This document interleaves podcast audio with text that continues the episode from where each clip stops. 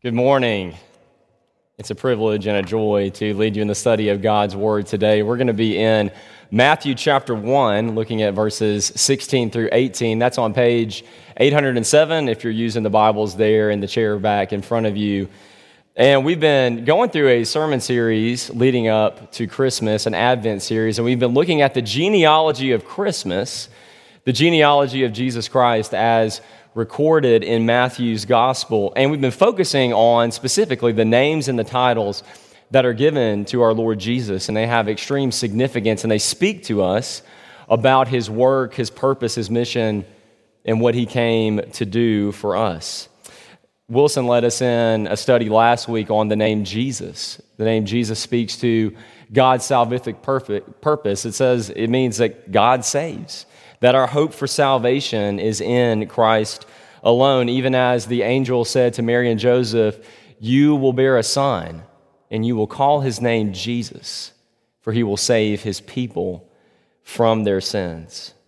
Friends, this morning, the hope of Christmas is found in Christ alone. And this morning, we're going to look at the title Christ and what that means for us. What is the significance of the title Christ? Why? Is Jesus called the Christ. Mark Jones notes in his book, Knowing Christ, he says that Jesus is a name, whereas Christ is a title that becomes a name that Jesus gets. So, hear now God's word from Matthew chapter 1, verses 16 through 18, and then we'll pray. And Jacob was the father of Joseph, the husband of Mary, of whom Jesus was born, who is called Christ. So all the generations from Abraham to David were 14 generations. And from David to the deportation to Babylon, 14 generations. And from the deportation to Babylon to the Christ, 14 generations. Now, the birth of Jesus Christ took place in this way. When his mother Mary had been betrothed to Joseph, before they came together, she was found to be with child from the Holy Spirit. Amen. The grass withers and the flower fades, but the word of our God stands forever. Let's pray. God of all grace, we thank you so much for your word. Your word is a lamp unto our feet and a light unto our path. Your word shows forth Jesus Christ, who is the light of this world, who came into the darkness, bringing hope and peace on earth, goodwill to men on whom your favor rests. Jesus, we pray this morning that as we study what it means that you are called the Christ, that we would be compelled to want to worship you more, to see your glory, your beauty, and to long to know more of you and live for you. And I pray now that the words of my mouth and the meditation of all of our hearts collectively in this room would be pleasing in your sight, O Lord, our rock and redeemer. Amen. What is your relationship to hope. What is your relationship with hope? Stephen King once wrote in his novella, Rita Hayworth and the Shawshank Redemption, he wrote, Fear can hold you prisoner, hope can set you free. Fear can hold you prisoner, hope can set you free. I don't know about you, but I often feel like in my heart, hope and fear collide at the same time. You know what it feels like to get your hopes up, to eagerly expect something coming down the line, only to be disappointed. And sometimes you may be here this morning, and sometimes you may wonder if hope's even worth it at all to get your hopes up and to be disappointed. We hear that phrase from people all the time, or maybe that voice in the back of your mind that says, Don't get your hopes up. You're just going to be disappointed. You're just going to be let down. Maybe you're here this morning and you're wondering, Maybe hope's just a waste of time. Maybe you've been driven to despair, to fear, and you're afraid of hope. But what if the hopes and the fears of all the years were met in the person of Jesus Christ? What if your fear of hope, what if the scariness of hope in general is met in Jesus Christ? What the Bible confronts us with is a hope that's more than a feeling, a hope that's more than just an expectation, but hope that's something real, hope that's a reality. in Jesus Christ because Jesus Christ came and he gave his life for our sins and then he rose again. Hope lives and hope is real because Jesus is real and rose again from the dead. And in our passage this morning, as we're looking at Matthew chapter 1, as Matthew traces the genealogy of Jesus, Matthew realizes the hope of, of all of the saints throughout the Old Testament leading up to the coming of the Christ. They were waiting for this Christ to be born. They were longing for this promised Son to come who would bring salvation for his people. They were yearning for it year after year. When will it finally happen? And Matthew sits down and he writes name after name after name, getting closer and closer and closer to writing those words. Now, the birth of Jesus Christ came about in this way. The hope and the fears of all the years were met with the coming of our Lord and Savior Jesus Christ. Friends, Christ is the hope of Christmas. Maybe you're here this morning and you've looked for hope all throughout the world. You've looked for hope in circumstances or family or other things, and you're wondering, is there really any hope? Well, this morning, the Bible confronts our hearts with hope that is real, hope that is found in Christ alone. Christ is the hope of Christmas. We're going to look at that idea under two points. First, who is the Christ? So, what, is, what does the term Christ mean? And secondly, why do we need the Christ? Who is the Christ and why do we need him? So, first, what does the title Christ mean? The title Christ or Messiah, the two terms are synonymous, means anointed one. And this anointed figure, the Messiah, was the hope of all of the people of God. And one of my seminary professors one time said to us in jest, he said, um, but he's, he was serious too. He said, Guys, you know, Christ is not Jesus' last name. Christ is not Jesus' last name. Christ, the title Christ, carries with it weight and significance and meaning, as do all of the names that our Savior bears. And so when we say that Jesus is the Christ, what we are saying is that Christ is the anointed one. He's the one promised from of old. He's the one that all of the people of God were hoping for, longing for, waiting upon. Their hope rested on this coming Christ. And we see this promise begin all the way back in the Garden of Eden. And when Adam and Eve sinned and they transgressed God's law by eating of the tree of the knowledge of good and evil, which God had forbidden them to eat and told them, In the day that you eat of it, you will surely die. I wonder what Adam and Eve were thinking. Maybe they were thinking, What now? Is there any hope for us as they scrambled to try to cover themselves and hide from God? And yet, God comes looking for them. God comes in the garden and he calls them out of their hiding and he looks at the devil. He looks at the great enemy of God's people and he says, Satan, I will put enmity between you and the woman, and between your offspring and her offspring. He shall bruise your head, and you shall bruise his heel. God says, Satan, your days are numbered. I'm going to fix what's broken. I'm going to overcome sin and death by sending my chosen one, an offspring of the woman who will bring salvation to the world. When Adam and Eve had no hope, God gave them hope. Hope in the form of a promise, hope in the form of a promise of a son to come who would save his people from his sins, who would come to make his blessings flow far as the curse is found. A hope that's not a gotcha, but a hope that's a reality in Jesus Christ. God delivered on his promise when he sent his son. God promises the Messiah, and you see this promise, it flows from Eden to Abraham.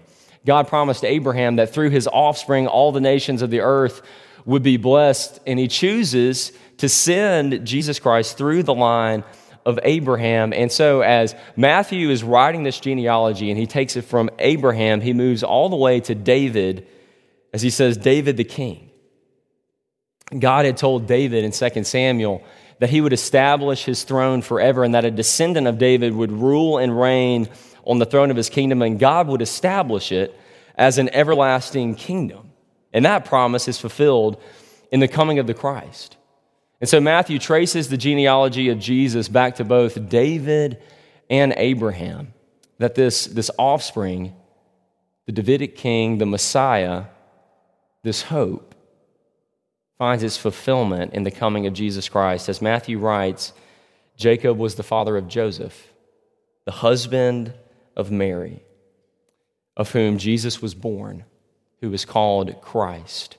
Christ means anointed. And the idea and the concept of anointing is all over the Old Testament. You have the priests, the prophets, and the kings. They were all anointed with oil and set apart for the work of God. The, the priests were set apart to offer the sacrifices and to lead the people in worship, and the prophets for proclaiming the word of God, and the kings for ruling and, and representing the people. And so we have to ask the question well, if the Christ means anointed one, then with what is Jesus anointed? How is Jesus anointed? Well, the Bible tells us, as was prophesied in the Old Testament, that Jesus is anointed with the Holy Spirit. And you see this happen at the baptism of Jesus a little later in Matthew, where Jesus emerges from the waters and the heavens open and the Spirit descends upon Jesus in the form of a dove, and the Father's voice rings out, This is my beloved Son, in whom I am well pleased. And the Spirit anoints Jesus. What God is saying is, This is the Christ. This is the one I promised. This is the chosen Son, the eternal Son of God that I promised to send into, the, into this world to take away sin and to bring salvation. He is here. He's anointed with the Holy Spirit. And Jesus later on stands in the temple and he reads from the scroll of Isaiah in Isaiah 61. And he says, The Spirit of the Lord is upon me because he has anointed me to proclaim good news to the poor. And then Jesus looks around at those who are gathered and he says, Today, this scripture has been fulfilled in your hearing. Christ was anointed with the Holy Spirit. And Jesus is saying, I am the one that God promised from of old. I have come to make my blessings flow far as the curse is found. Friends, Christ is the hope of Christmas. He's the anointed one. He's God's perfect Son who was sent into this world to bring salvation and hope and life. And so, my question for all of us this morning is this where have you placed your hope? Where is your hope? It's easy to fix our ultimate hope on things or circumstances around us. And maybe you put your ultimate hope in your marriage and you put undue expectations on your marriage and maybe your spouse because your ultimate hope rests in having the perfect marriage rather than the perfect Savior. And you seek to find life from that. Or maybe you're driven by work and success and you've resolved in your heart that you can't be happy or you have no worth unless you're successful. And so your hope is wrapped up in your career or calling, and you toil and you strive and you weary yourself with that work because ultimately your hope is placed there. But what the Bible confronts us with is actually true hope. Hope that comes in Jesus Christ, where the hopes and the fears of all the years are met in his birth. And what Jesus wants to do is he wants to refix our gaze, refocus our hope on him alone. In Christ alone, my hope is found. Can you sing that this Christmas? Having your family together and them not fighting for the first time ever is not good enough. Jesus alone is true hope and salvation. Is that where your hope is today? Christ is the hope of Christmas. He's God's anointed. But for what purpose was the Christ anointed? Why do we need the Christ? Why do you need the Christ this morning? Well, the Heidelberg Catechism, question and answer 31, says, Why is he called Christ? Meaning anointed. And it answers, Because he has been ordained by God the Father and has been anointed with the Holy Spirit to be our chief prophet and teacher who fully reveals to us the secret counsel and will of God concerning our deliverance, our only high priest, who has delivered us by the one sacrifice of his body, and who continually pleads our cause with the Father, and our eternal King, who governs us by his word and spirit, and who guards us and keeps us in the freedom he has won for us. Why do you need the Christ? Because he was anointed to be your prophet, your priest, and your king. True hope that sets us free is found in Christ alone. To him, God Rest You Merry, Gentlemen, says, Remember Christ our Savior was born on Christmas Day to save us all from Satan's power when we had gone astray. O tidings of comfort and joy. How does the Christ save us from Satan's power? Well, first, we see that we need the Christ because the Christ was ordained and he was anointed to be the prophet who reveals to us the will of God for our salvation. Jesus tells us, I am the way, the truth, and the life. No man comes to the Father but through me. And the prophets in the Old Testament had long foretold of this Christ to come. And the writer of Hebrews says, and starts his book off like this He says, Long ago, at many times and in many ways, God spoke to our fathers through the prophets. But in these last days, He has spoken to us by His Son. Christ was appointed to come and to reveal to us the will of God for our salvation, to teach us how we can be saved through him.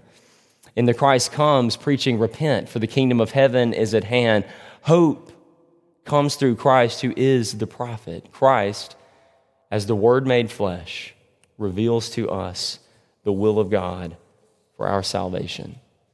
You need the Christ because he is the true prophet to come. But also, we need the Christ because he was anointed by the Holy Spirit to be our great high priest. Christ was anointed to be our priest. And how does Jesus accomplish the work of a priest? So the writer of Hebrews goes on to say that Christ made purification for sins. If you'll remember, this is the work of the priests in the Old Testament as they would offer sacrifices on behalf of the people, whether they would bring a lamb, and that lamb would be slain to atone for the sins of the world. And yet, the writer of Hebrews says that these sacrifices actually could not take away sins. But these sacrifices pointed to a greater sacrifice, a greater priest, a priest who actually becomes the Lamb of God who takes away the sin of the world, a priest who enters into our broken and messy world and who gives his life for our salvation. The priest becomes the Lamb and offers himself as a once for all sacrifice for your sins and for mine. Isaiah says, that the Christ would surely bear our griefs and carry our sorrows, that he was pierced for our transgressions and crushed, crushed for our sins.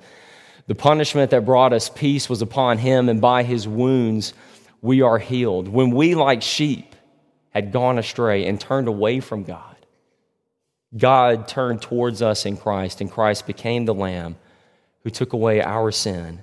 And Christ tells his disciples after his resurrection, he says, Thus it has been written that the Christ should suffer and on the third day rise again from the dead. Jesus Christ was appointed to be our high priest, and he became the lamb who suffered.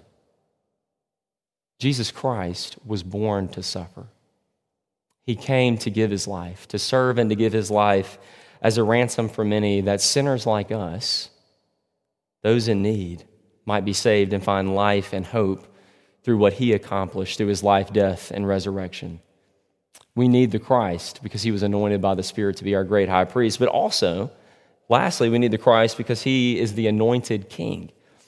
Matthew traces the lineage of Jesus back to David as he writes, David the king.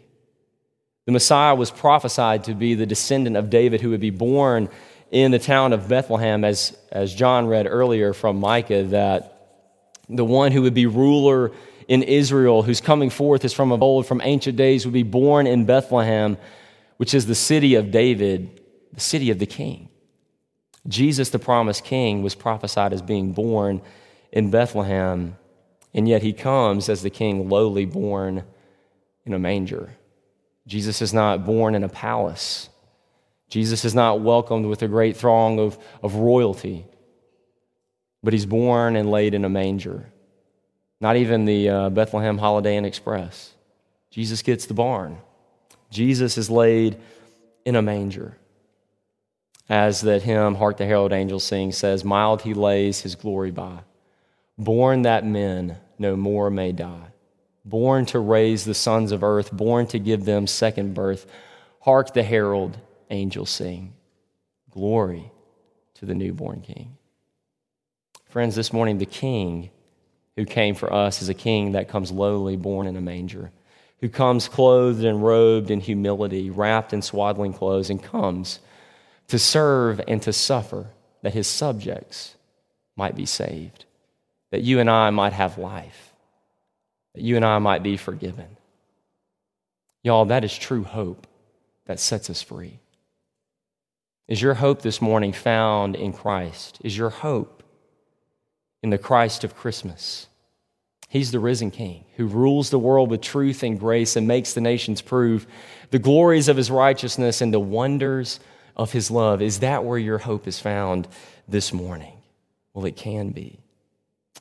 Where's your hope? I found hope often is scary. To hope, to hope is hard. It can be frustrating. It can be disappointing. And maybe you're sitting here thinking, yeah, maybe this hope, maybe this Christmas hope is for other people. Maybe Jesus loves other folks. Maybe Jesus came for them, but certainly not for me. My family is a wreck. My home is filled with dysfunction. I struggle with the same sins each and every day. How could Jesus forgive me? I'm a failure as a father. I'm probably the worst mother ever. You just don't know what I'm going through. Jesus could not love someone like me. But there's so much hope found in this genealogy. As you look at the genealogy of Jesus, you find a lineage of messy people. The Messiah comes through that mess into our mess, bringing salvation. You look at Abraham. Abraham was called by God out of idolatry to serve and to follow him, and God promised the offspring would come through him. And he often made a mess of things. And you've got Rahab, who was a prostitute. And she's one of the ladies mentioned in this genealogy. Before she came to faith in God, she was a prostitute. And then you get David, David the king. And Matthew writes that he had a son, Solomon, by the wife of Uriah. And in that line, Matthew reminds us of David's sin. The wife of Uriah was Bathsheba, the one that David committed adultery with, and then had her husband Uriah murdered to cover it up. God sends the Christ through that line of messy people. And he enters into our mess, our sin, our brokenness as the perfect Savior who takes that upon himself and he goes to the cross and he suffers for us. Friend, are you a mess this morning? Is your family messy? Messy people need the Messiah. Messy people need the Christ, the anointed one. I love the new movie, The Grinch, the uh, animated one that came out recently. And We watched this for a youth movie night recently, but I love this movie mostly because of one of the last scenes. And you know the story of the Grinch, right? He's the guy, he, he hates Christmas. And so he devises a plan to steal it, to steal everything about Christmas he can from the town of Whoville.